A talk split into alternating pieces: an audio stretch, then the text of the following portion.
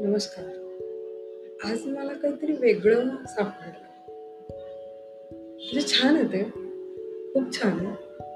मी ऐकवते. ऐका हा.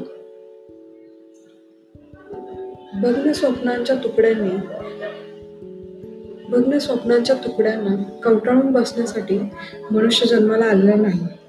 मानवाचे मन केवळ भूतकाळाच्या सकादंडाने कर्कचून बांधून ठेवता येत नाही.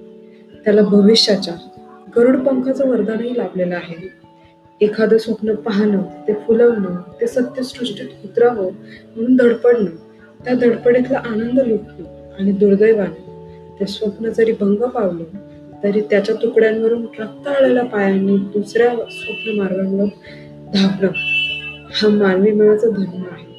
मनुष्याच्या जीवनाला अर्थ येतो यामुळे. किती छान आहे ना? थँक्यू